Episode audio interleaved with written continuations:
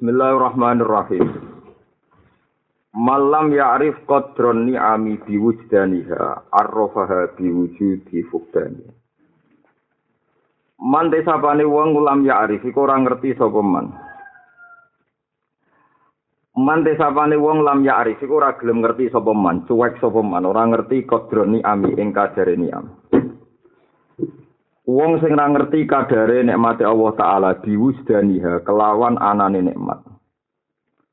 Wong ana nikmat bedina bersentuhan.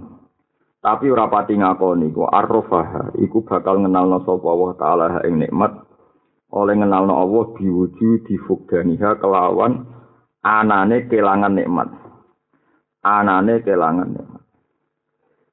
Jadi wong ora ora ngakoni nikmate Allah sing bersentuhan tiap hari iku kadang-kadang dikenalno Allah lewat nikmat iku dilangno.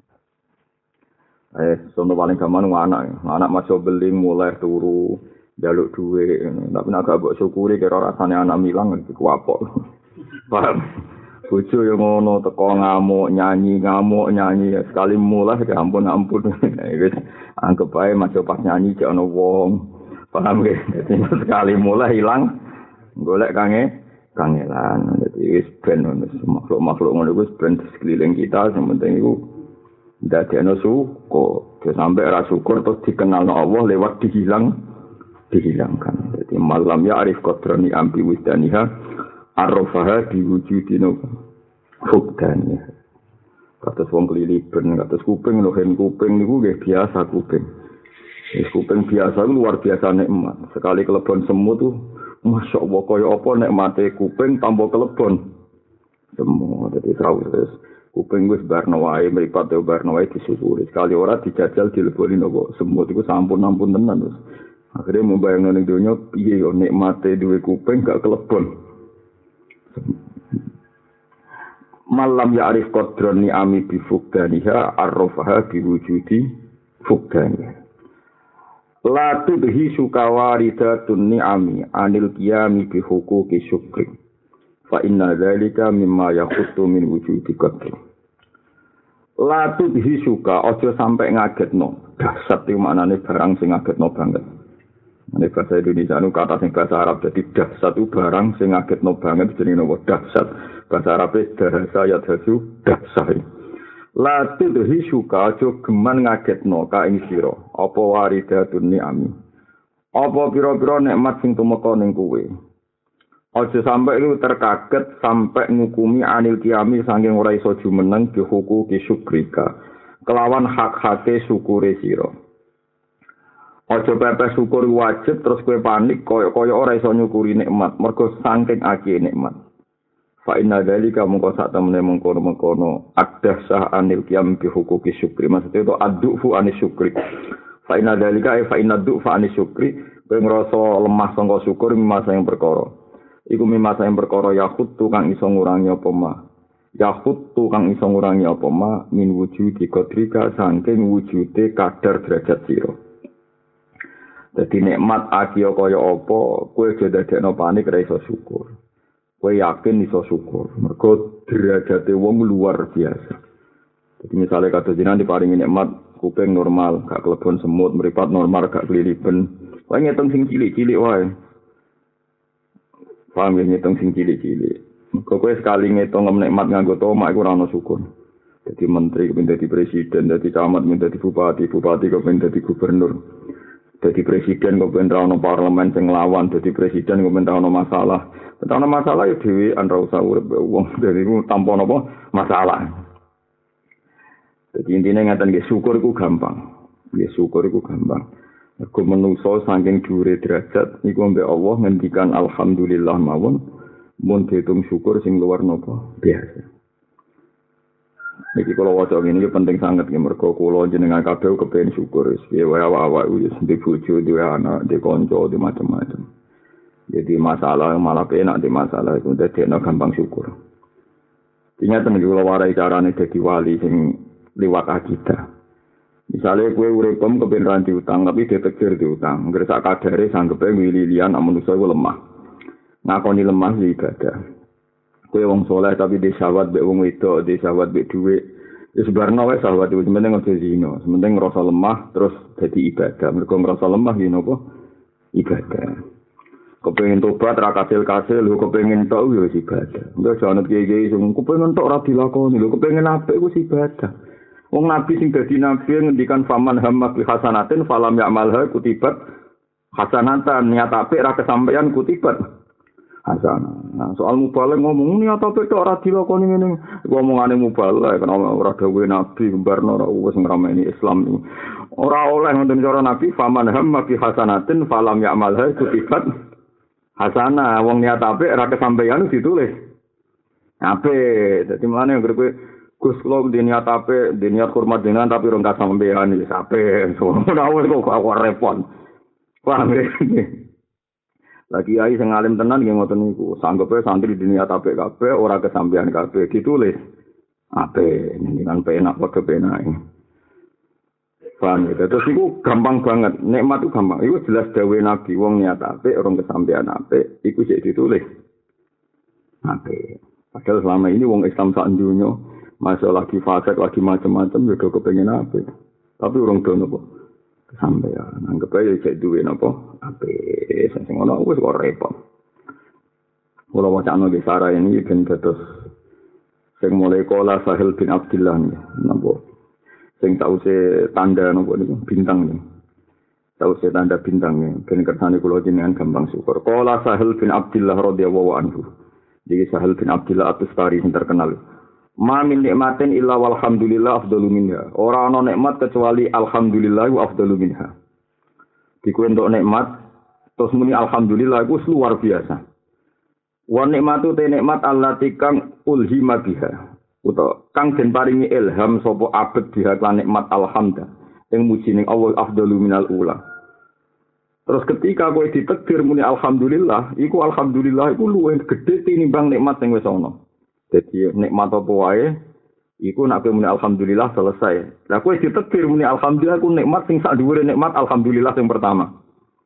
Li anna bi syukri yastaujibul mazid. Mergo kena syukur berarti berhak untuk tambahan. Nah, ini yang penting kalau waca ya. Ini pentingnya akidah. Wa fi akhbari Dawud alaihi salam.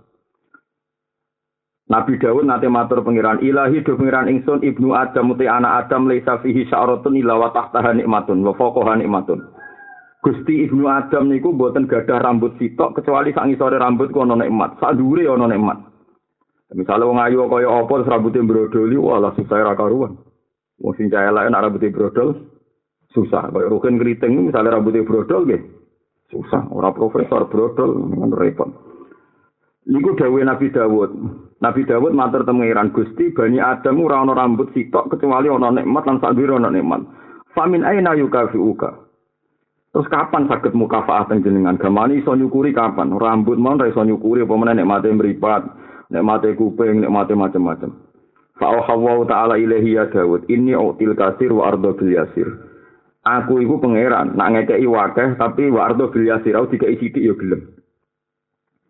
Lan jenengan ada kiai, jadi ulama niru pangeran. Pangeran nak ngekeki akeh, dikai sithik. Gelem, aku mau dadi kiai, wae ngekeki ilmu sithik, arep-arep dikai. Akeh sarap. Kiai sarap. Itu diobatno. Pangeran sing pangeran ning kiai akeh. Untuk sithik ya napa? Ridho. Wa inna syukra dzalika. Ini kudu dilawan. Ya nafsu nafsu kudu dilawan. Mulai dari Imam Ghazali ngutip Abu Sulaiman Ad-Darani Abu Sulaiman Ad-Darani ku tabi'i. Sing alim-alime tabi'i Abu Sulaiman Ad-Darani tabi'i tapi setengah sahabat. Jadi ini kurip menangi Nabi tapi betul ate sowan. Niku ana wong apal Quran.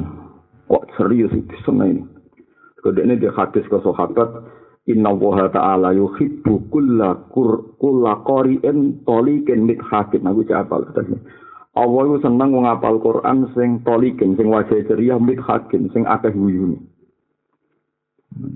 Nah ana wong apal Quran to wong alim sing sering mencurang sering serius fala aksara wa fil muslimin muga jenis iki ra akeh Mergo yamunnu alika wa yamunnu alika wa yamunnu alika mimma allamaka.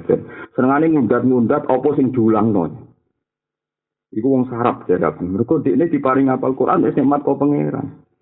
Justru sak usah apal dekne mulang malah ngundat-ngundat sing diulang lho. untuk nikmat kok malah ngulangi ibadah, apal Quran ibadah, mudah-mudah itu udah gelas itu sopo. Kan lucu kan, misalnya kalau di desa miliar, terus ngekei rugen satu juta misalnya. Aku di desa miliar itu nikmat, iso soda kok nikmat. Terus dari udah tuh udah tuh alasannya apa? Misalnya alasannya, ben balas, tak kei sak juta, ben balas orang itu, cakere, barbar balas. Paham ya?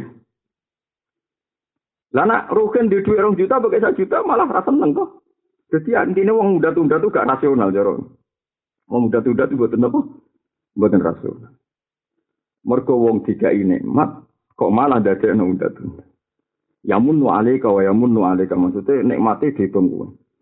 Kan lucu ya menuso ya misalnya kados kula diparingi ngalim misalnya nikmat diparingi iso mulang nikmat. Terus dadekno dijanjeni Allah swarga. wong sing mulang didongakno dijalukno sepuro langit bumi nganti iwak-iwakne segara jalukno sepuro bareng-bareng mulang gara-gara ana salam templek kecewa iku langit yo kecewa mbek wong eling sing sarap ngene iki terus fasilitas sing dijanjikan Allah kan gak mbok regani mau trimo arep-arep disalami templek wong kok edan nganti ngono iku kapan marine kan ngono terus iku aneh Nah ini kudu dilatih, dilawan nafsu. Mulai Dari Abu Sulaiman seneng sing lucu wae, soalnya ketemu wong lucu. Soalnya sing ceria kira kulo tolikin bik hak. Niku sanat kulo sanging bapak kulo sanging guru-guru ning nganti tok Rasulullah. Terus riyen bapak iki guyon terus nganti badhe kapundhut ya guyon. Ya, karena kalau kita nyesal jangan-jangan kita kecewa dengan kematian. Kok aku kecewa be Allah, malam yarda bi qada'i fal yatu proban nopo siwai. Sampai ngono makom itu yang yang sing kaliber-kaliber.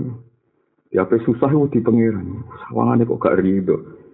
akhirnya seneng ibadah kul bi fadlillah bi rahmati fa bi dzalika falyafrahu nek ana wong apik tenan kudu seneng mergo seneng nunjukno ridane Allah Subhanahu wa taala la kecewa ini nunjukno protes Wah kecewa nunjukno protes nani la tubtilu sadaqatikum bil manni wal Wa inna syukra dalika ini dawe pangeran. Iki penting tenan. Wa inna syukra dalika lan sak temene nyukuri mengkono-mengkono nikmat iku ngene wot gampang. Anta lama iku yen to ngerti sira. Wa inna syukra dalika lan sak temene carane nyukuri mengkono-mengkono nikmat iku anta lama ing yen to ngerti sira. Annama sak temene perkara bika kang ana ing sira iku min nikmatin sanging nikmat apa wae iku famini mongko sanging ingsun.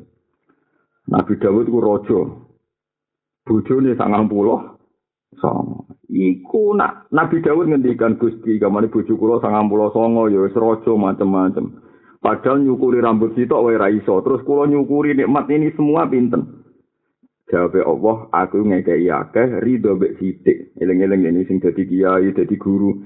Ngekei akeh ridho mbek balesan sithik. Carane ke nyukuri aku gampang buat kue roh nak nikmat itu songko aku.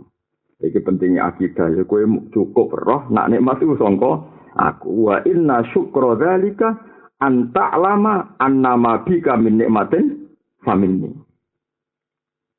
Iki ngalim ngrasa ngalimmu diparingi Allah, kowe iso ngaji ngene iki ya paringane Allah. Kowe dhe bojo ya paringane Allah, bojo ra mlayu paringane aja kok bojo ora mlayu tak cukupi. Mulai ben ramangan tapi ya kowe kapan dadi pangeran iso mangke mangan wong. Mbok kena mangan bojomu ya jatah bojomu. Jadi ning roh mahfud iki ditulis Zainab iku misalnya untuk mangan korugen sedino satu sewu. Sak wulane tolong atas. Jadi itu tulisannya neng kono ngene kan. Zainab bojone Ruhin, duwe rezeki sak wulane rong juta. Tak lewatno kawulaku buruhku sing jenenge Ruhin. Artinya kue ngekei bojo duwe. Iku berarti ya rezekine bojomu ning kono ora ditulis. Ruhin di duwe rezekine dekne terus dekne api an dikekno bojone sebab iku bojone utang jasa mbek rugen gak ngono tulisane iku diwale tulisane gak ngono nek Allah mahfud kan? Ora percaya inceng kono paham ya? Tulisane ora ngono. Tulisane iku bojomu duwe duwe. Rezeki iku diliwatno rugen dadi sing gowo duwe ku malah mau liwatan. Diwat paham ya? Wong fakir ya ono, wong fakir sing tok zakat itu tulisan yang Allah Mahfud ya. Fakir zakat iku duwe dhuwit ning wong sugih-sugih digo wong sugih-sugih. Terus wong Allah majib no wong sugih ngekekno hae. Mana ana wong sugih ora tau zakat. Kok ana wong melarat nyolong kadar nisab dadi haid ini ora ketek ora kena diketok tangane cara fikih paham? Ya mergo ana syubhatul milki. Napa ana syubhatul milki? Sama nak ngaji fikih. Misalnya kula suge mestine wajib zakat ning ruhin. Terus ruhin nyorong beras kula sekadar haid ini penerima zakat. Iku ora kena diketok tangane. Mergo dekne di syubhatul milki pancen duwe hak milik sing aku sing rung tak kek no tapi aja nyolong kene maksudnya kira usah tapi ora kena diketok iku kabeh ijma ulama fikih perkara nih jupuk jatai. Jadi tulisannya Imam Mahfud ora kok duwe wae wae ruhin. Ana udat-udat ku batal lo sedekah. Paham ya? Udat-udat itu batal napa sedekah. Mun kula terus nang dadi sarane syukur iku eling-eling ya. Adate pangeran ini autil kasir wa ardo bil yasir. Wa inna syukra dzalika an ta'lama anna bika min nikmatin faminni. Wa kataba badu umali Umar bin Abdul Aziz. Sebagian karyawan Umar bin Abdul Aziz, Abdul Aziz terkenal gitu. Ini khomisul khulafa. Khulafa sausai khulafa Rasidin paling adil jenis-jenis Umar bin Abdul Aziz. Ini ku tabiin. Terus sangking alim Umar bin Abdul Aziz, Abu Hurairah sahabatnya nak sholat makmum Umar bin Abdul Aziz. Jadi Abu Hurairah sahabat nak sholat itu makmum Umar bin Abdul Aziz. Sangking soleh. Jadi beliau itu Amirul Mukminin tentang Madinah. Rian ganteng gaya wong Bani Umayyah, tapi bareng dadi Amirul Mukminin. Awake kuru penggaweane ibadah, terus tiap dino khutbah, tiap dino njaga keadilan, darane khamisul khulafa. Jenenge Umar bin Abdul Aziz. Dan itu disurati kalian karyawane. Suratnya ngeten, ini biardin kotka surat fihan ni'am. Kulo niku teng daerah sing nikmate kata, hatta lakot asfaktu aliyya minti baliduk fi syukri. Nanti kulo niku kuatir raiso syukur. Fakata bailai Umar ini kuntu aroka annaka a'lamu billahi mimma anta. Saku roh aku iku wong kepengin syukur. Terus niki dawuhe kula waca Inna wa ta'ala saat temen Allah ta'ala ilam yun ini ku paling nikmat sapa Allah ta'ala ala abdi ning atase kawula nikmatan ing nikmat. Fahamita mengko muji sapa abet Allah ing Allah alih ing atase nikmat illa kana kecuali ana apa hamduhu pujinane abet wa afdhalul utama min nikmatihi tinimbang nikmat ning gone abet. Jadi kena untuk bojo untuk duit sak miliar, muni alhamdulillah, alhamdulillah mbek sak miliar itu cara pangeran gede nopo alhamdulillah. Eling-eling. Iki pentingnya ngaji kita di Pulau Suwon konco-konco sing apal Quran niku nganggo logikane Umar bin Abdul Aziz. Nggih nganggo logikane Umar bin Abdul Aziz. Karena maknane Quran beliau simpel, ngeten nggih rungokno. Misalnya kalau untuk sak miliar, Pak Sawangan pakai, terus kalau muni alhamdulillah. Niku alhamdulillah kula mbek duit sak miliar, niku nak cara pangeran luweh nikmat alhamdulillah dibang duit napa sak miliar. Mergo alhamdulillah kuwi ditulis ning aras tamlaul mizan iso ngebak-ngebaki langit bumi. Sementara di sak miliar suatu saat hilang. Kaya apa nikmate ning donya didik sak miliar seneng iso happy-happy. Alhamdulillah aku didokumen pangeran engkau dadi alasannya aku mlebu swarga. Kula baleni malih iki. Kula dik sak miliar tak seneng. Terus muni alhamdulillah. Ku alhamdulillah ini ku luweh gede tinimbang nikmat. Sampai ya. Mergo engko alhamdulillah ditulis ning aras dadi dokumen ngamalku tamlaul iya. So ben ngangkat aku ning swarga. Lah carane maknane Umar bin Abdul Aziz gampang carane iku mau. Ketika ahlul jannah, rungokno ya, ketika ahlul jannah mlebu swarga, mlebu swarga tenan, dengan sekian juta kenikmatan dari widadari ini macam-macam, atau tersentuh tangan, Wes wae kondang kan widadari dari sumsume ketok dengan bingung oleh nyifati. Wah rela ra kriting iso wayu, iku ternyata ahli swarga sing untuk jutaan nikmat iku sok ben mau dibales ambek ahli jannah wa hamdulillah. Ini wa hamdulillah. Terus dawe Umar bin Abdul Aziz wa ayu nikmatin a'zamu min dukhulil jannah. Artinya nikmat lebu swarga Allah mau nyukupno ahli jannah muni alhamdulillah lillah mulane dakwahum fiha subhanaka wa tahiyyatuhum fiha salam wa akhiru da'wahum alhamdulillahi rabbil alamin kan jogeman muni kados kiai-kiai fakir berlebihan. Apa artinya dikik wakeh? Gak iso syukur. Syukur ke alhamdulillah to. Kudu zakat, kudu sodako. Maksudnya yang ini. Terus macam-macam. Tinti ngomongnya rabar-bar. Iku nek ana kiai ngomong ngono, kiai kula pun sedekah tapi buat tentang jeneng ngono. Enggak terus mau cek rodok keliru. Jadi paham ya, jadi orang non nikmat kecuali alhamdulillah saat diure nikmat iku. Terus Umar bin Abdul Aziz carane gawe dalil teng Quran ngeten iki mulane kula meringanto kanca-kanca sing hafid ben kulino memahami Quran kados adate Umar bin Abdul Aziz. Lau kun la ta'rifu dzalika illa fi kitabillah. Lau kun lamun ana sira la ta'rifu ora kenal sira dzalika ing mengkono-mengkono annal hamda afdalu minan nikmah illa fi kitabillah kecuali ing dalam Quran. Saiki wacanan qala Allah taala wa laqad ataina Dawud wa Sulaimana ilma. Nabi Dawud itu kerajaan, di bojo sangat pulau songo. Sulaiman kabare mbok 1000 mbok 3000 bojone. Wis ngono iso ngomong mbek pitik mbek kebo mbek macam-macam. Pokoke kabeh kewan ndek iso ngomong. Lah iku ternyata balasane ning Allah syukure mok waqal alhamdulillahilladzi faddalana ala katsirin min ibadihi mukminin. Sifat Umar bin Abdul Aziz. Maksudnya dia oleh mikir Wong Nabi Sulaiman sing nikmati miliatan bojo wae kerajaan akeh wae syukure mau cukup muni alhamdulillah. Paham ya? Terus Umar bin Abdul Aziz mafhum malih.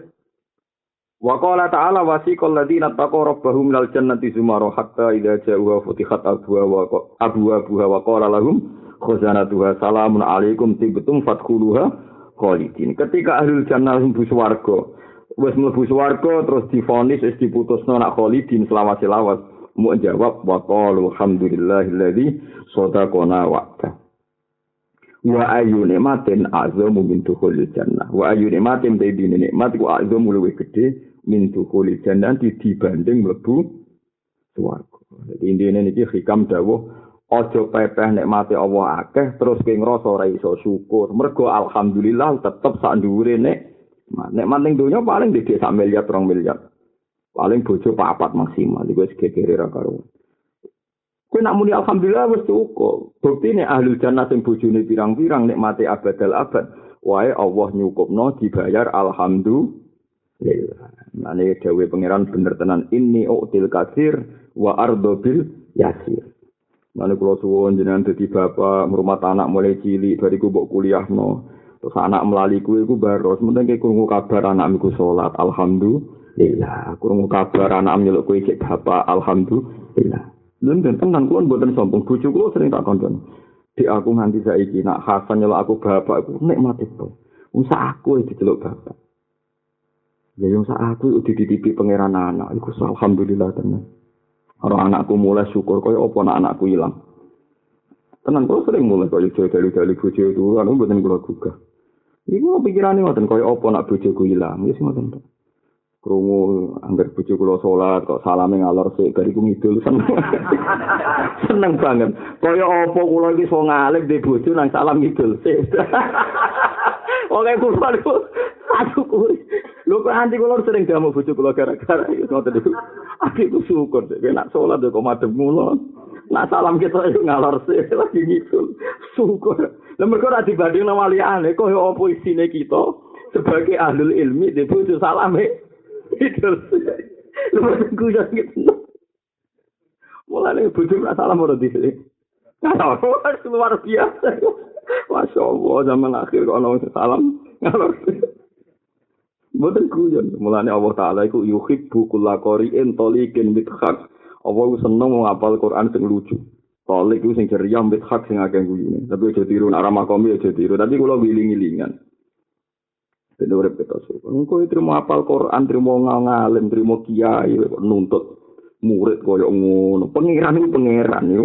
Sing dunya langit bumi wae ini autil kasir wa ardo biasi. Wa apa lo Ini util kasir wa ardo biasi. Omone koyo fakir malah parah meneh. Bojo kok bojo arah gelem gugur napa koyo waduh. Napa koyo arang-arang wae jaluk terus. Nah sekali ra dikai jare napa koyo. Gugur jahat hukum. Kita ini apa be transaksi be ngomong sing bayar. Yo hukum ini cara keluar aja wae, yo ora wis wis Mas tidak dihitung terus badi kue, misalnya kena fakoi, jadi darah gelem dijak nafakoe gugur. Kono sering bolak balik kayak kayak kue tanpa bayar, lah kono muni orang mikir bayar. Ayo repot. Lah aku ono misale kita tau melarat, misale kok Rugen tau melarat telung tahun. Kelar nafkah isa tahun terus ngancam nak ra dikai ra dikai nafkah telung tahun masalah lalu rung dibayar. Terus orang Mas ijek urung ngimbang iki. Malah itu ngitungan terus agak ono napa? Baik, soalnya alhamdulillah bojom gak minggat. Delok meneh kok ijek uto. Penting salam ngalor tenan ya. Kaya apa isine kita sebagai santri ngaji hitam di bojo salam ngidul. Kuwi wis nikmat sing luar biasa. Amane kena tiap salat, bojo mgetok emak mene masjid, salate ya ruko ya sujud.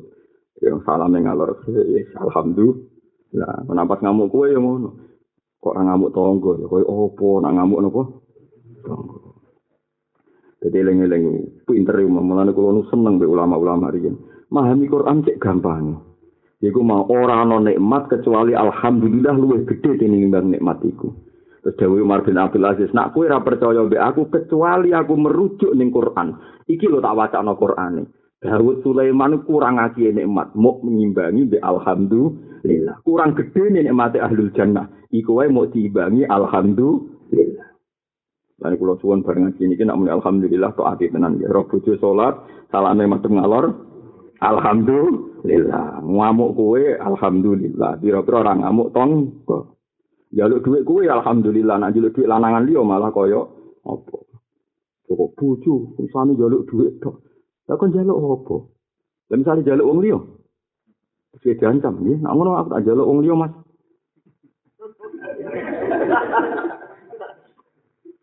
Ngamuk kowe ngono kaya apa nak ngamuk wong iya Promene cara teori psikologi, wong ora ngamuk iku terjadi gumpalan-gumpalan sing bahaya.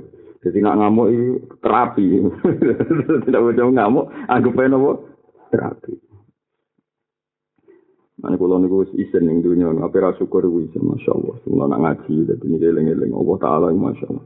Mane jenengan kula suwun tenan ning dunya wis pisan. Semun mboten usah nuntut murid, nuntut santri, ora usah sak kadare. Mumpun wong pangeran sing pangeran rata nuntut apa wae trimo kiai nuntut. Sekali kowe nuntut itu dihisab pangeran ya munnu nalikan aslamu kulla tamunnu alayya islamakum balillahu ya munnu alaikum an hadakum lil iman. Riyen niku sahabat-sahabat sing amatir-amatir sing rondok bedui-bedui.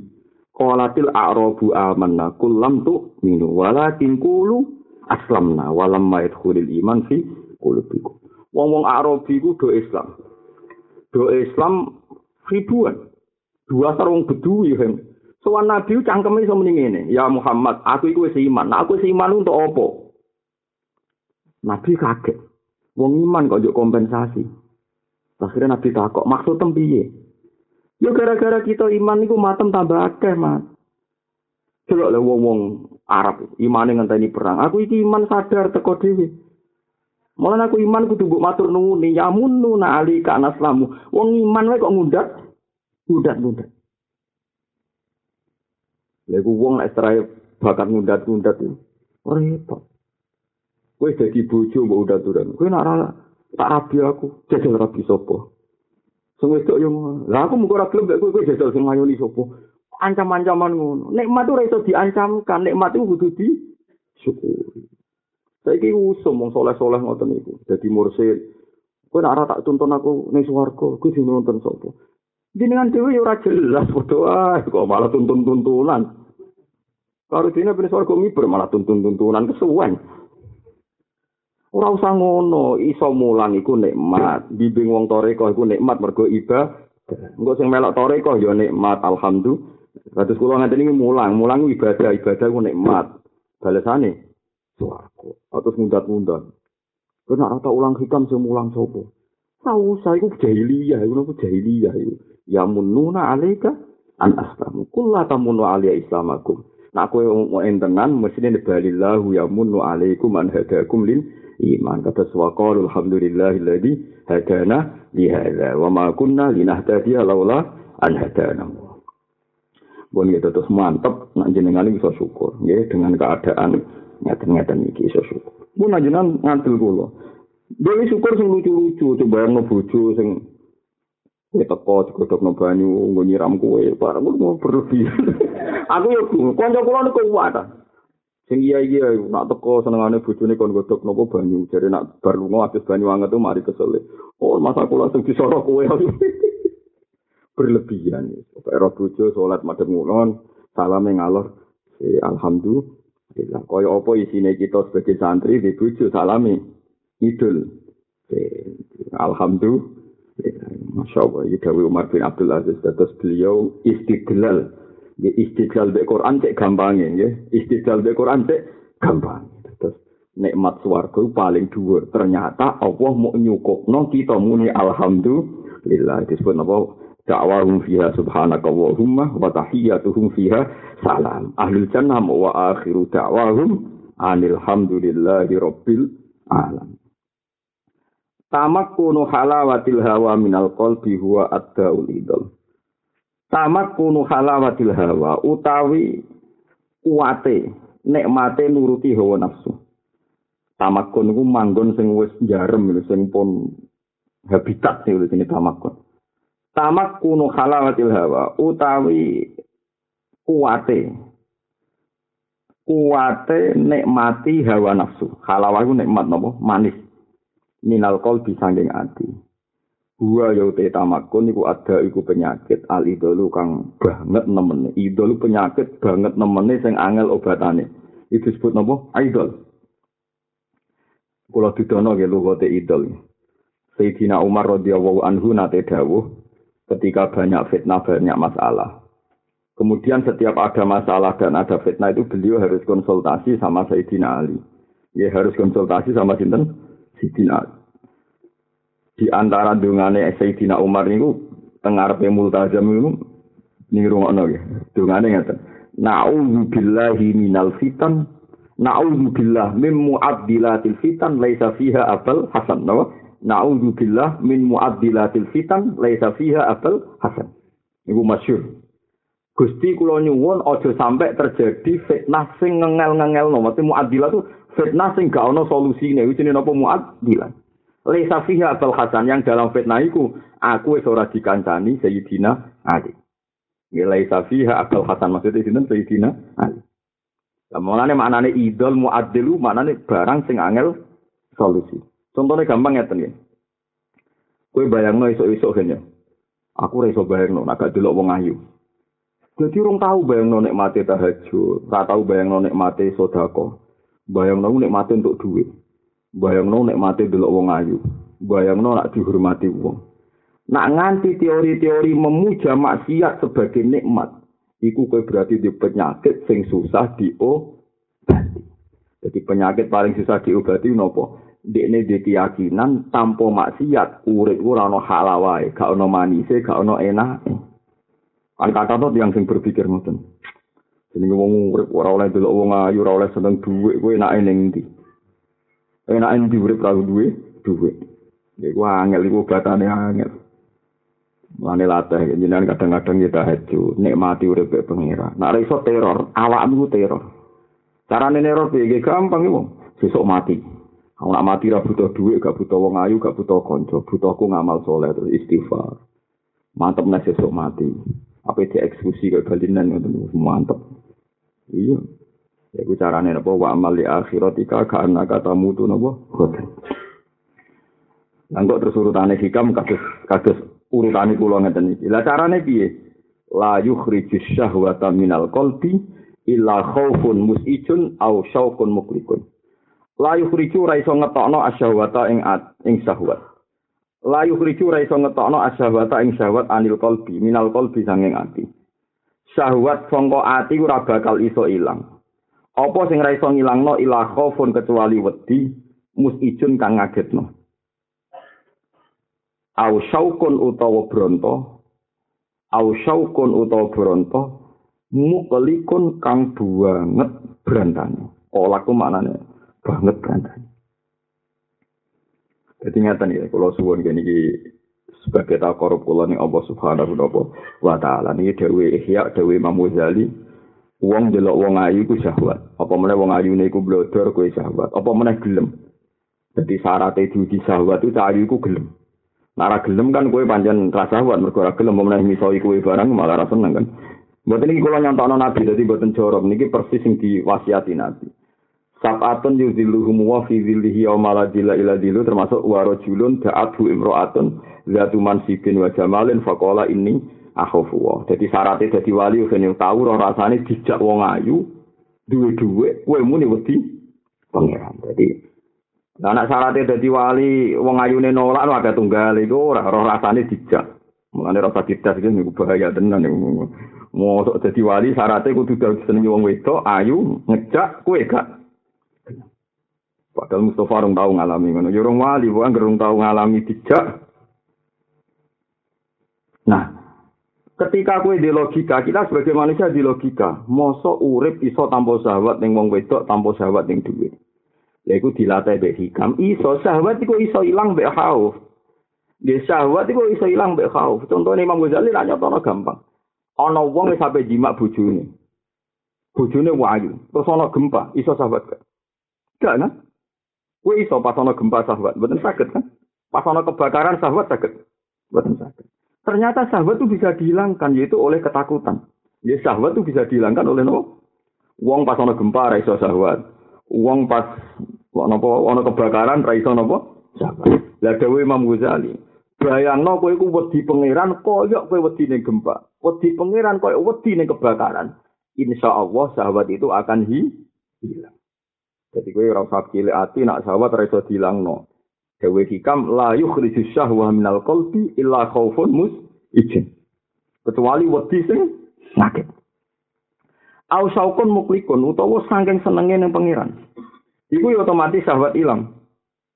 Misalnya jenengan pas tahajud, bojomu ya lagi rukun, lagi rukun, lagi gelem mbok kumpuli terus kowe tahajud.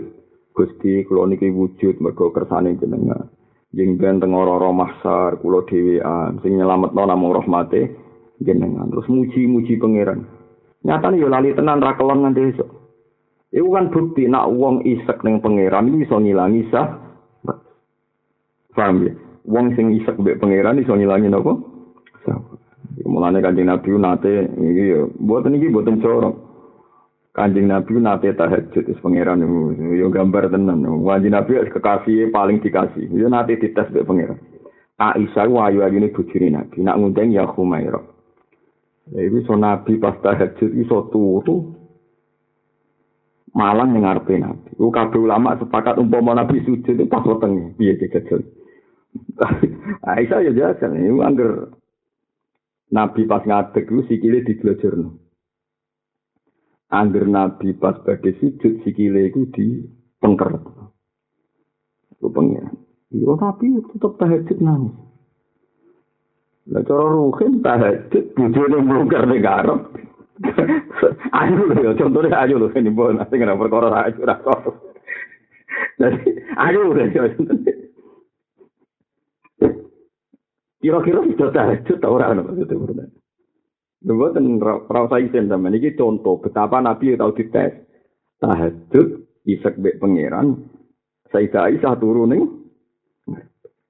Nah, ini sekali-kali tahajud, dites, bujumu lagi seneng, ayo loh. Nah, selama ini kan problem bujur ayu. Jadi orang kena gue contoh. Orang kena gue?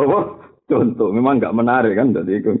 Mana di bujuk ayu kadang penting. Gue percontohan persaingan tahajud apa kelon. Iku nak nganti iso menang apa? Tahajud berarti wis ngalami saukun muklikun apa saukun iku nabi ngalami. Kula rasin hati soha itu dua kali. Jadi nabi nanti tahajud nanti bilang kok nabi tahajud ngarepe wonten Aisyah napa? Film dan nabi meneruskan numpuk mau sujud itu pas petengnya Aisyah. Nah, Aisyah mulanya masyur, nak pas Nabi badai sujud, sikile di pelungkerno, mau nak Nabi ngadeg, digajarno. Jadi pemandangan itu jangan mahal sujud ya Aisyah sing ayu kan. Paham? Lha hati sok ini mboten cor. Nabi tetap Sing kedua Aisyah cemburu. Jadi Nabi badhe sehari gak iso karena saking wedine pangeran panik nanti keluar keringat dingin panik. Bareng saking panik Nabi ngadepi pangeran itu. Kan masyur, Nabi niku dadane iku nak dikrungokno iku yusma umin sotrihi azizun ka azizil mirjal. Dadane nabi gemuruh wedi pangeran koyok godhokane banyu panas saking gemuruhe wedi napa pangeran Wan nabi sekali sholat itu selali tenan nganti delamakane mletos selali tenan Mane kula suwun dengan jogeman gedeng ulama. Ulama sawangane sak enak ini panik. Ini disebut Allahu nazzala ahsanal hadithi kitabam mutasyabiyah. Masaniya taqlu sa'irru min hujuludul ladzina yakhshawna rabbahum. Kula suwun kanca-kanca hafid, semaan ya apik, terus Quran ya apik. Tapi kudu tahu ngalami Quran mbok waca terus atimu nganti begidik, nganti kulite mengkeret. Jadi kowe mbuh pira kadare kudu tahu maca Quran sing ndadekno kulite mengkeret. Mergo kulit mengkeret iki sifat te Quran. Sifat te Quran itu ndadekno kulit mengkeret. Allah nazala ahsanal hadis kita pemutasyabiyah masania. Quran itu apa? Tak sairu min hujuludul ladina yakhshawna rabbahum. Sing dadekno kulite wong iso Pisan video lagu tuh tak. Lho kanjeng Nabi sekali maca Quran nangis nganti mengkeret panik. Sampai Aisyah aku bingung. Nabi yadkhul wa yakrut, mlebu metu, mlebu metu panik. Paham ya? Lho bareng panik Nabi metu. Bareng Nabi metu Aisyah umat manusane. Wa hamalatil hiro ala tatabbuhi tadi. Aku terdorong cemburu Nabi tak incang, moronti. Pikirannya mau mbok mbok liane gitu, ono garwa-garwa nopo liane wong wedok. Jadi pas bar husnudon yo ora kuat suwe. Jadi husnudon ora kuat nopo suwe ku wong wedok. Dadi terus diincang. Bareng diincang jubile Nabi jagokan Mbak Jibril teng pintu baki. Mana pintu baki disebut babu nopo Jibril. Disebut babu nopo Jibril. Terus Nabi teng mriku ngadeg suwi. Terus moro teng baki. Bareng moro ning baki ditutup terus Mbak Aisyah. Mulane riwayat Nabi ngelafat teng bagi ini riwayatnya Sayyidah Aisyah. Terus Nabi ngendikan Assalamualaikum daro kaumim mukminin wa inna insyaallah bikum lahikun. Terus Nabi nungwange terus akhirnya kundur. Barang kundur Nabi ono askos sakhs itu semacam bayangan dikejar be Nabi. Ternyata Aisyah. Ditakoi Aisyah. Kenapa kau nututi aku? Jawab Aisyah, kepengen mawon dari jenengan. Jadi Nabi, kue jujur utawa aku dikabari Allah nyatem. Dari Aisyah jujur, ini hamalat ni alirah. Ya, kalau mau wong wedok, kalau ini cemburu, jenengan pasti teng budi ya. Ya, wong wedok, khusnudan ora kuat. Mana, butuh niru kene senengane dua HP di SMS ke lu. Oh, lagi ngene kok iso dicemburu niku. Masuk. Oh iya, kalau ya tahu nyokok wong cemburu sih terus kan. Ternyata gitu. Ini cerita ya, cemburu juga kan. Ya itu terus. Nah, ini peringatan kaki sing ziarah kubur ke. Ziarah kubur itu tetap sunat. Senajan to aja sering mari kita bingung ya, paham ya. Mergo neng hadis muslim ini saya pastikan ini ada di hadis muslim, hadis soheh. Ngendikane terus akhirnya kaji nabi nyeritano. Inna woha atani jibril wa Inna woha amaro kaya Muhammad anta tial baki fatusallima alaihi. Aku ditekani Jibril, jari Jibril, mat Allah ngutus kue teko ning baki terus uluk salam terus dungakno. Kabeh surahul hadis, para penyarah hadis sepakat. Umpama donga mesti tok kok omah ora perlu kuburan, nabi ora diutus marang kuburan.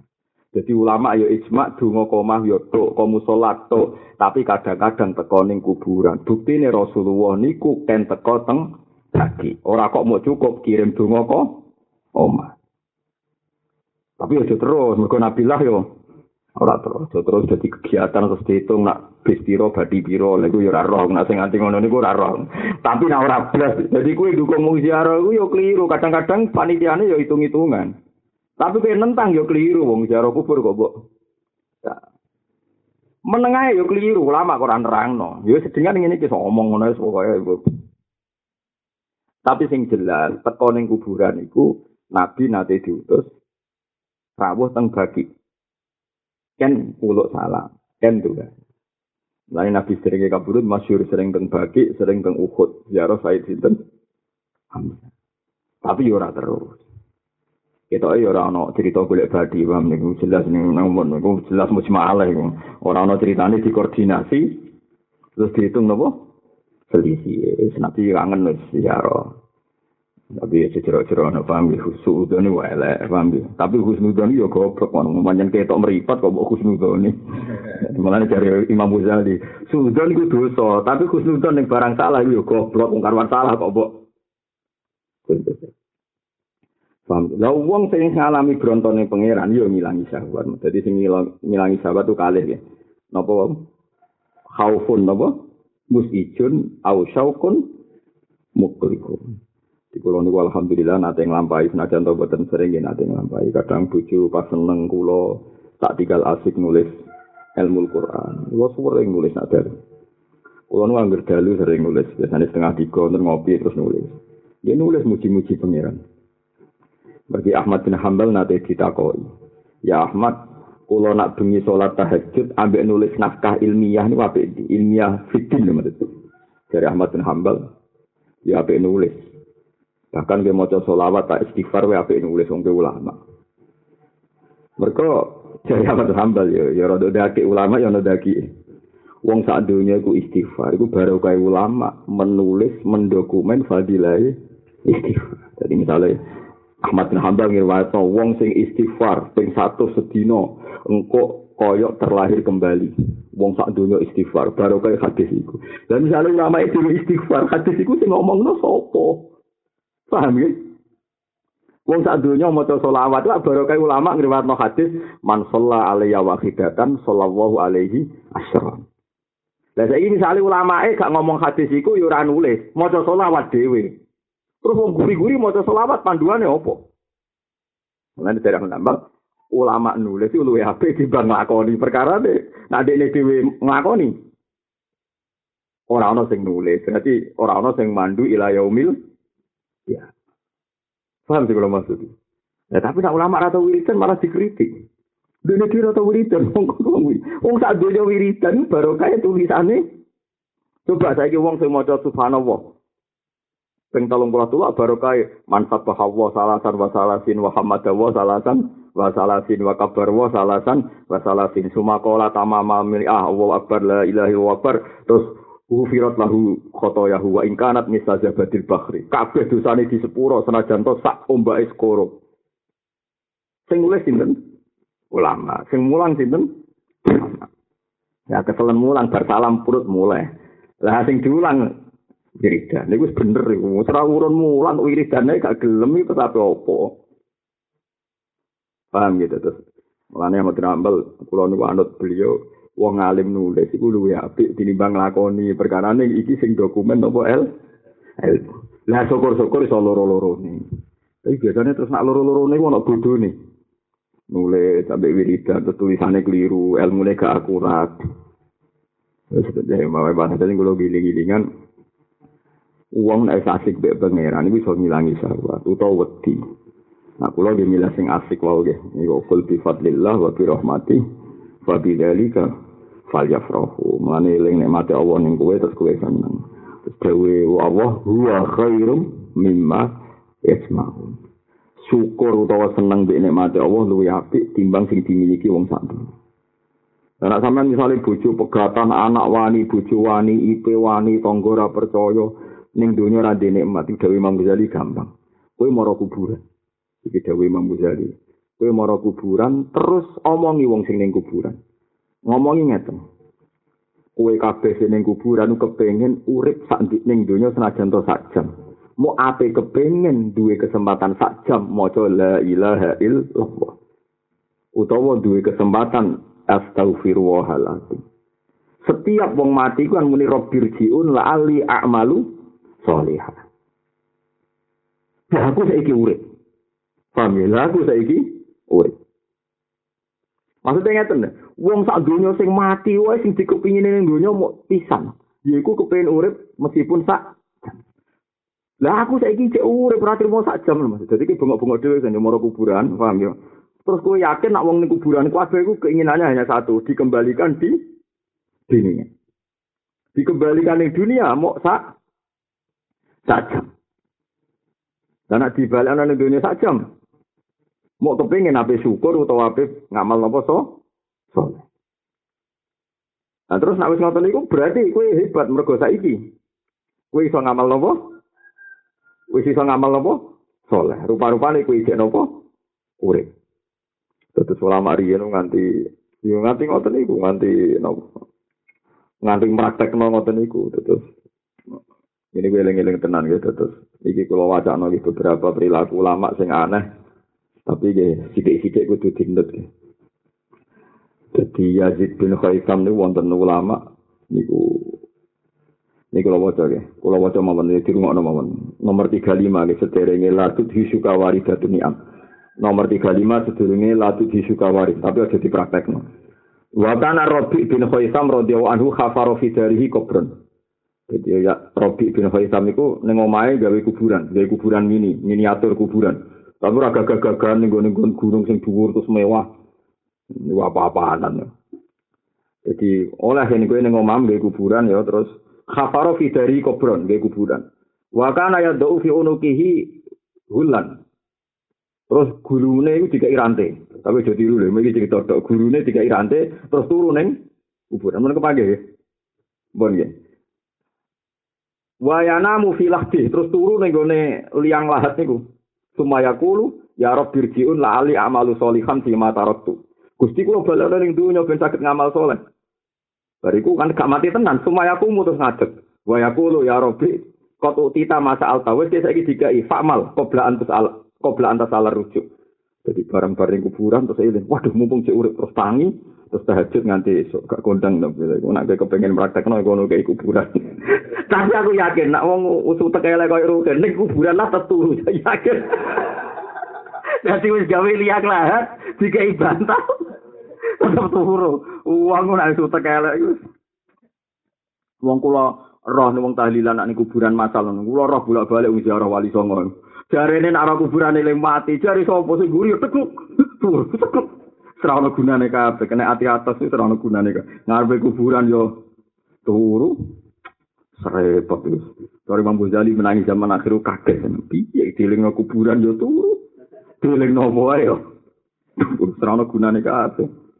Panitia bar ngitung bari malah penak niku pun malah penak. Tapi ojo gedeng kok. Kowe gedeng yo dosa iku siare Islam. Tapi dukung yo keliru. Manis lakoni nak kangen wali songo wis lunga ono ngebes dhewe. Toko mobil dhewe berangkat nangis bar mulai. Wis to ngajak bojo hiburan. Dek iki kuburan wis nek mall nek apa eling pati. Padune medhit mesti jawab. Aku yakin gak didukung. oh medhit kok alasan biar apa? Kubur. angel terang wedok iku angel. Ya ora tadi terang, Sayyidah Aisyah sing garwane Nabi wae cemburu. Tapi Nabi kan ganteng, dicemburu nih pantas. Ganteng menarik tokoh besar. Nah, gue dicemburu nih. Jadi eling-eling gitu terus niku wonten jan riyen niku kula menangi riyen kancane bapak. Kancane bapak niku teng daerah Bojonegoro nomo pundi. omahe ku ana gendoso ya ning ruang tamu ana gendoso ya bedino delok bak delok iku nangis mbok salat ya tak ya tapi akhirnya jago pun jadap kan wong aneh sakjane ku ana kebaran riyen ana Robi bin Khaitam iku ning omahe gawe kuburan wiling-wilingan mati terus salat mati terus Karena saya kini misalnya kue gaya kuburan abad, terus kau kayak tengkorak nih ngomong. kan tadi kata tuh gambar-gambar nuh. Tengkorak.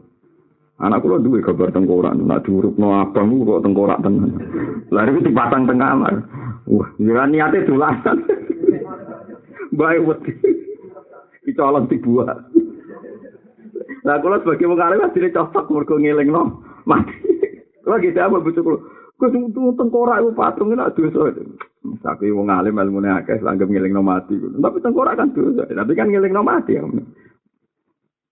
Repot. Sedengan aja nih, gambar tengkorak sedengan. Butuhnya kan eling apa? Mati. Nah, bang kaya Robi bin Qaisam kan terlalu kan, dia kuburan lah lah ya. Di bang keturun. Ya, mau gue sering kan, keturun tuh kira-kira. Eh? Keturun tetep tetep. Jenenge mau wis bingung. Kesek-kesek sedih lah terus. Ya ada kok tetep. La yukhriju syahwata minal qalbi ila khaufun musijun au syaukun muklikum. Jadi intinya sampean kudu yakin syahwat itu bisa dilawan. Ya, syahwat itu bisa dilawan. Kama la yuhibbu kaya oleh ra seneng sapa Allah taala al amal ing amal al mustarok kang mustarok. Kadzalik kaya mengkono-mengkono kabeh la yuhibbu ra seneng sapa Allah taala al qalba ing ati al mustaraka atau al mustarika kang nglakoni sirik. mbok waca mustarika yangsal mustarok yangsal. Allah iku ora seneng ngamal sing ora ikhlas. Kaya ya ora seneng ati sing ora fokus namung seneng Allah Subhanahu wa taala. al amalu te amal al mustaraku kang mustarok iku layak balu ora nampa sapa wa taala hu ing amal sing mustarok Jadi kowe ngamal demi wong, demi macam-macam ku apa ora. Ya tapi tetep ngamal mawon. Mergo nek kowe ora ngamal demi riya malah sirik.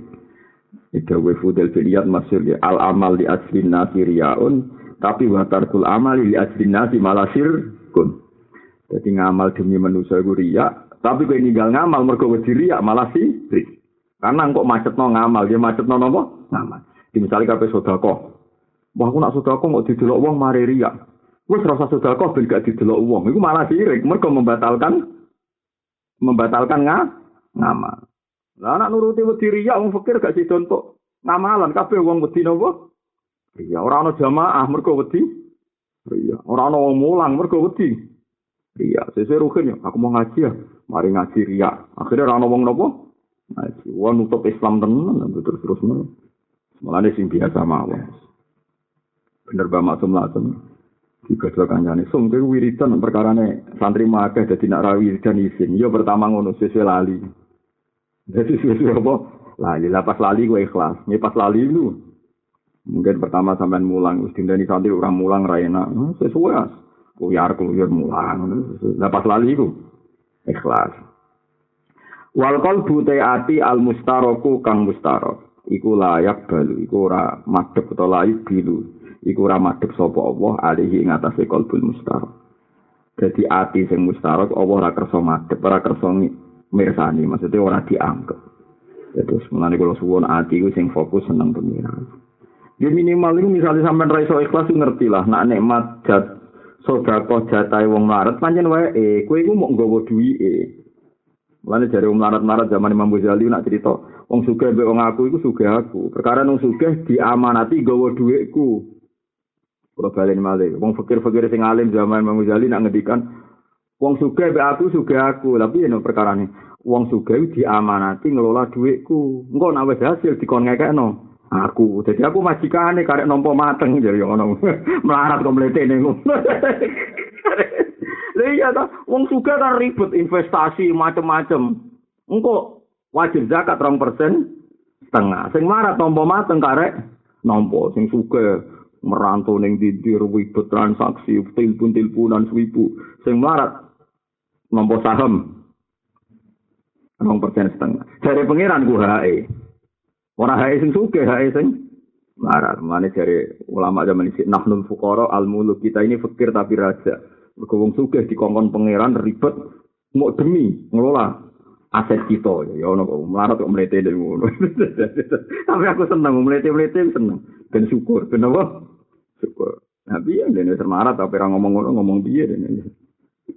Tapi yang jelas ini gue wow, sing suke lah nak ngekei rasa unda-unda. Mereka iku pancen hae. Jadi ya munnu na alaika an aslamu. Kena nak ngakoni nikmat kulla tamunnu alaiya islamakum. Balillahu ya munnu alaikum an hadakum lil iman. Terus jenengan diparingi duit Allah ku nikmat, diparingi kelar sedekah ki nikmat, diparingi ikhlas ki nikmat. Ora usah ngundat mudah. Nah, eleng-eleng dawe Abu Sulaiman Adharo ini, kowe nak dadi kiai ku nikmat, mulang gede, mat ora usah udat-udat murid. Ya ora usah udat-udat nopo murid. Jadi mun eleng-eleng, mane on inna wa ta'ala yuhibbu kulla qari'in taliqin mithaq eleng-eleng. Allah iku seneng. Iki sing cerita Imam Ghazali, padahal Imam Ghazali yang khusyuk.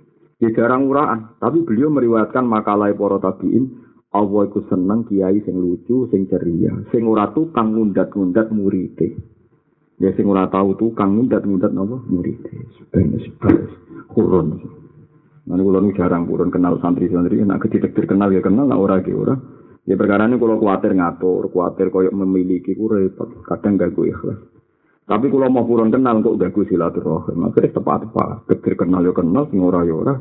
Sing kok nak pancen dijogo Allah ketemu ning swarga. Paham ya nak manjen seneng menjenengan tenanan teng kula, kula teng jenengan fillah, insyaallah ketemu teng apa? Swarga. Mun bar.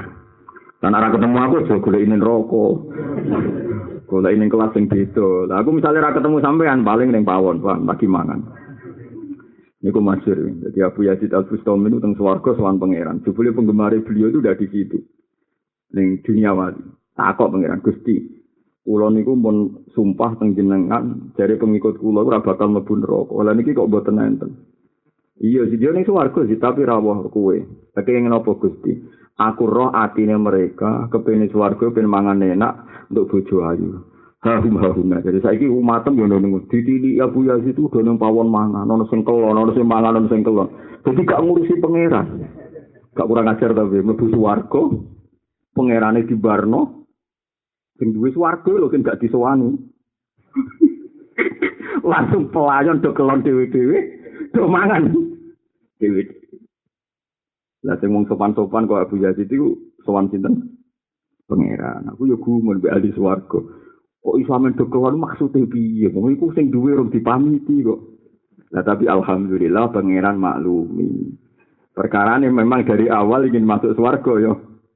Kepengen kelon. Lan disebut Quran inna ansa'na gunna ini sa faja'alna gunna abkara uruban atroba. Jadi ini gue buatan corot. Quran bayang. Sok ben swarga rapi prawan terus. Enak terus, ayu terus.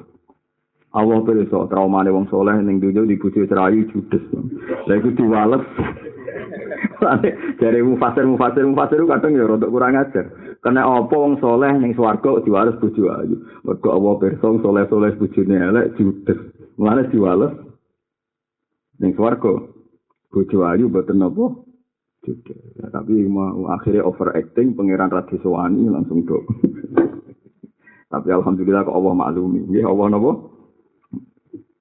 Kata ceritanya fakir mukaddam, fakir mukaddam ya Jadi tidak hanya Abdul Qadir jalan. Kalau Abdul Qadir kan masyur. Ono wong disiksa kuburan terus matur, "Ya Allah, ini pernah ikut ngaji saya. Wala buddha ya sama huwa. Ini pernah datang ke madrasah saya ngaji. Ini harus dapat rahmat." Kemudian kuburan itu tenang. Nah, pakai mukodam sing masyur. Nah sampai saya rata-rata lewat pakai nopo mukodam. Ibu konten santri ku hilang. Cara pulau di santri rugen ku hilang. Beberapa bulan hilang. Keluarganya nyuwun saya pakai mukodam itu ngakon. Mati tau orang. Mati tau orang. Jadi pakai mukodam. Serang bulan ramuleh rano happy. Jadi pakai mukodam jabe. Sik, melebu itu. Gak, bujumu gak mati. Tak gula ini suarga rano. Wah bojone cek pas nak nawi teng neraka beb. Bojone ora kacer. Pakai mau ketok jawab ke sampe. Ora ora mati tak gule di swarga iku gak ketemu. Tapi bojone nawi teng neraka. Pakai mau ketok tau. Ora wong sing seneng aku tenanan ora bakal ning neraka. Angger gak ono ning swarga berarti gak urip. Pasti ora ning tenan. Terus kang bilang dino aku mulai Terus lu ya bojomu cek urip, tak golek di swarga, gak ono. Tapi ngono iku dawuhe para habae, para wali sing alim-alim ora sombong. Wajan nak wong seneng wong alim tenan, seneng wong saleh tenan ora bakal neraka. Mergo almar'u ma'aman ahabba. Tapi masalahnya senengem tenan to ora. Kowe delok konser Dewi Persik ta Jube iku kon bayar 50.000 gelem. Ora ana pengajian yang ngaji bayar 50.000 betul kok ora. Padahal ukuran seneng wani rugi. Nah, kalau nanti usul tentang kiai daerah kulo piye supaya mlebu masjid tuku tiket ngono piye. Mergo biskup ono tiketnya ya kok laris. Konser ono tiketnya. Ya saiki mlebu masjid bayar tiket. Walah Gus ora sing Jumatan. Sajane giling-gilingan. Nak sange senenge Jumatan bayar. Ane kalau suwun gue pisan-pisan lah nate dia mlebu masjid iku bayar. Misalnya kita delok konser bayar rong sekali-kali mlebu masjid bayar telung Terus muni ngene, Gusti jenengan persoalan kalau nanti dulu konser rong pulau ewu niki kalau luwai konser akhirat pulau Aku kudu tahu pisan-pisan kudu tahu. Mpun nang ngajeng kula nak pirsa. Buktekno nak biayai akhirat sak dure biayai dunia. Kudu tahu. Diterangno gak apa-apa manja kok Nabi Musa. Gue Gusti sekseni nggih kalau ingin dulu konser teng alun-alun namun kali dosa Gusti niki seket. Diiling-ilingan nak jenengan agama luwih tak regani tinimbang konser. Terus kira ngantuk. Besok tuh gusti jinan kalau dulu konser gak ngantuk belas semangat. Wah ini gue ngurang anak khutbah gak paham lah semangat. Lah anak nganti walian kabeh. Innalillah wa inna ilaihi rajiun. Ana khutbah ngantuk delok konser. Melek. Iku sampeyan apa pengiran takok. Jadi sapa kowe seneng apik mbek elek terus rekaman videomu direkam mbek pengiran. Lho kowe delok konser ceriam ngene. Bareng pas khutbah teklak teduk. ana wong seneng ngantuk misal aku iki pengiran iso wong seneng ngantuk boten saged Gusti berarti kowe luwih seneng konser timbang wis kowe awor sing mbok senengi iku. Awor artis-artis iku. Bar. Mulane loro urip seneng dibuktekno, seneng iku dibuktekno. Ora kudu terus kali-kali mawon. Mana kulo sering sedekah. Gara kok sedekah tak eling-eling ngoten. Mana kulo sering ndelok TV sak jam nang gara sinau sak jam kok kesel. Ndelok TV sudah sak jam kok sinau ora betah sak jam. Iki iling-iling. Ayo sing ayo sapa sing tau ngaji kula biasa delok konser gedung biskop diitung kabeh paham ya. Diitung piro jumlahe. Lah kok sedekah ning masjid. Ning masjid terus sampai ngomong mau terang no malaikat sekseni, nah iki sudah di atas konser. Jadi kudu diomongi ben jelas. Paham ya? Ben apa? Kalau ceritanya ya, ini ngaji tenang. Ketika Khalid bin Walid masuk Islam, ya ketika Khalid bin Walid masuk Islam, niku dawe yang ngoten niku ya Allah, saya terlalu banyak membunuh orang Islam zaman saya kafir. Sebagai tobat saya akan banyak membunuh orang kafir. Kalau balik malih. Khalid bin Walid ketika tobat ngendikane ya Allah, begitu banyak saya membunuh orang Islam ketika masih kafir. Maka saya bersumpah akan banyak membunuh orang kafir setelah masuk Islam. Umar ngoten, ya Allah, saya begitu menakutkan bagi umat Islam zaman saya kafir. Maka saya bersumpah akan menakutkan orang kafir setelah saya Islam. Tak didono beberapa contoh. Wasi ngoten. Wasi itu pembunuh Hamzah. Orang paling dicintai Rasulullah. Terus dia bersumpah saya akan membunuh orang yang paling dibenci Rasulullah. Ini ku pengarang Quran Musailamah al-Kadzab. Saya iki ora preman uka aja saya nak tobat. Nang perapatan ning terminal medek-medekno wong bareng tobat mojok ning masjid.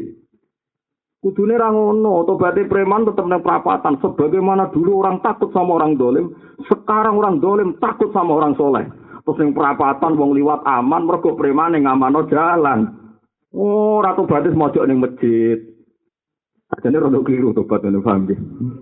Betul iki boten guyon iki. Dadi mestine ngono.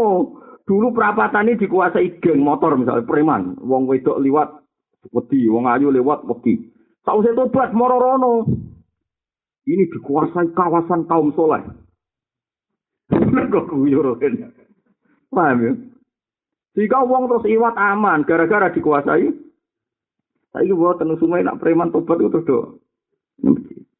Sayyidina Umar rak kondang-kondangi wong, nanti dinya Abu Bakar.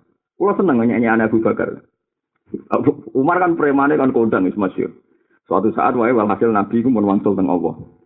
Abu Bakar ape perang mbek wong murtad. Sing mani zakat napa? Mani zakat. Umar mubang-mubang. Mlebu metu mlebu metu. Pokoke ora pati dinyali. Ambek Abu Bakar gua Khawarun fil Islam? Suja uh, khawarun fil Islam sujaun fil jahiliyah. Mulai zaman jahiliyah pelang-pelang ora tau mikir. Bareng mas masuk Islam tidak apik kok mikir? Langsung umur yo aku melok jenengan. Jadi sinyal Abu Bakar. Jadi zaman jahiliyah wae nak perang ora tau mikir pelang-pelang. Bareng wis Islam. Mikir maksudnya dinyak pas jahiliyah kundel ada pas Islam. Dele maksudnya ora pelang-pelang ngono Mana bareng Umar jadi khalifah, dua senengannya futuhat perang. Perkara ini dia berikan, oh zaman jahiliyah wae kental kok zaman. Mana jadi sajane loh, tapi tobat muni ora usum gitu Indonesia gitu. Biasanya nak tobat kan terus sopan be wong nang masjid. Akhirnya perapatan terus kuasai geng preman. Tapi fatwa kulo iso wae salah. Tapi ketoknya nak jelok sejarah bener fatwa kulo kita bener. Tapi ra usum gitu Indonesia. Masyur kan. Jadi tobatnya sinten Khalid bin Walid ki ngoten niku. Tobaté Musaila sinten wahsi mane akhirnya delalah sing mateni Musaila al kadzab niku sinten? Wahsi terus beliau syukur ya Allah semoga ini jadi tobat saya. Saya pernah membunuh orang yang sangat dicintai Rasulullah. Dan alhamdulillah sekarang saya sudah membunuh orang yang sangat dibenci Rasulullah. Ini kan ngono Gusti bertahun-tahun saya menjadikan orang liwat yang perapatan ini takut. Bertahun-tahun pula akan saya ciptakan aman di perah satan. Liru tau ora ya fatwa kulo. Ya muga-muga ora tapi rasa praktek no. Itu cerita yang perbandingan ilmiah, maksudnya perbandingan apa? Ilmiah. Anwarun udina laha fil wusul, anwarun udina laha fil Anwarun utawi ning ati kono pira-pira nur. Udina kang den paringi izin apa lah Anwar fil usul ing dalam tumekot tok. Nah, sampean waca mabni maklum nggih sami, mergi guru-guru wonten sing maca mabni maklum, namanya maklum ya Anwarun utawi ana pira-pira nur, adina kang maringi izin sapa Allah taala lah maring Anwar fil usul ing dalam tumekoning ati. Ya, tapi sing enak ge margi majul ge mergi wau kan boten enten lafat Allah teng ajeng. Anwarun utawi ning ati kono pira-pira nur, udina kang den paringi izin apa lah kedua Anwar fil usul ing dalam tumekoning ati. Tapi mau to ati to orang nganti tok jero-jero ni ati wa anwarun nan ono pira-pira nur uzina kang den paring izin apa lah anwar fituhuli ing dalam lebu ning jero ni ati. Fituhuli ing dalam lebu ning jero ni ati. Kula waca sarai kesane boten bingung. Al anwar al warida alal qulub min khazainil huyub tangqasim ila kismen. Anwar sing to ati ku kembali ku ono sing loro. Loro terbagi menjadi loro. Anwarun uzinal hafil wusul tapi mau ila dohiril kolbi. Fakot. Wa anwarun uzinal hafil dukhul ila somimil kolbi wa suwai da'ihi maring telengi hati. Jadi nur, nur, kebenaran ilmiah ku mlebu ati ana loro, ana sing tok jabone ati, ana sing nganti tok jero. Nak sing jabone ati tok iki rungokno iki. Fal anwar al wasilah ila dhahiril qalbi yusyahidul abdu ma'aha nafsah wa rabbah wa dunyahu wa akhiratahu. Kue duwe ilmu tauhid kok, ilmu tauhid sing lahir tok iku ya roh Allah, tapi ya roh awam. Roh dunya ya roh akhirat. Fayakunu tarutan ma'a nafsi wa tarutan ma'a. Di kadang ya demi awake dhewe, kadang demi pangeran, kadang demi dunia, kadang demi akhirat. Wataknya tidak stabil. Wataknya tidak nopo stabil. Jadi kadang mikir awake dhewe, kadang mikir agama. Wis macam-macam lah, pokoknya kurang canggih. Ya, sing bener iku wal anwar ad-dakhilah ila samimil qalbi wa suwaidaihi. la yadaru fiha ila wujudu wari azza wa jalla. Falidai kala yuhibbu siwahu wa la ya'budu illa iya. Dadi nur iku nek ati tenan tok telengi ati anane mbok nyekseni Allah. Ora bakal seneng liyane. Jadi ini rumah nonggi misalnya ngeten. Ini rumah tenan kula misalnya di duit sak juta terus tak kayak ruhin nak makom kula makom zuhur makom dohir Anwar sing tok ati tapi rontok jerone ati. Tok ati tapi rontok jerone ati. Terus kula ngomong, aku sedekah ning gone ruhin lillahi taala. Aku sedekah ning ruhin lillahi taala. Duitku sing tak kena ruhin iku lillahi taala. Iku berarti ana sirike, mergo muni duitku. Rumono ge, mulane jare hikam iku masalah kek muni ngene. Amil nalillah, aku ngamal krana Allah berarti ana kuwe. kue nglakoni ngamal, sing ngamal mbok sumbangno mbok kena Allah atau demi Allah. Berarti ana rivalitas ana kue ana Allah. Terus ana ngrasa milik, dhuwitku tak kena ruhin demi Allah. Berarti aku ngrasa duwe dhuwit tak kena ruhin demi hukume. Tapi kan rada ana klirune muni dhuwitku. Lah iku ya ngono iku ya bener, ngono iku ya jenenge nur. Ya ngono iku jenenge nur. Tapi ijek roh awake. Mulane ijek ngrasa iki dhuwitku. iki salatku, iki pasaku. Lane tarutan ma nafsi wa tarutan ma rabbi. Lah tapi nak nur wis tok jerone ati oleh muni gak ngono. Iki duwe Allah. Tak kekno ya sesuai perintahe Allah. Aku salat iku ya hidayate ka Allah. Tak salat ya demi Allah. Iku wis cara sulam taufik minallah wa illallah wa fillah. Paham itu maksud? Lha iku anwar sing wis mlebu ning jerone ati wa suwaida ihi walam ya rubama warta tali kalan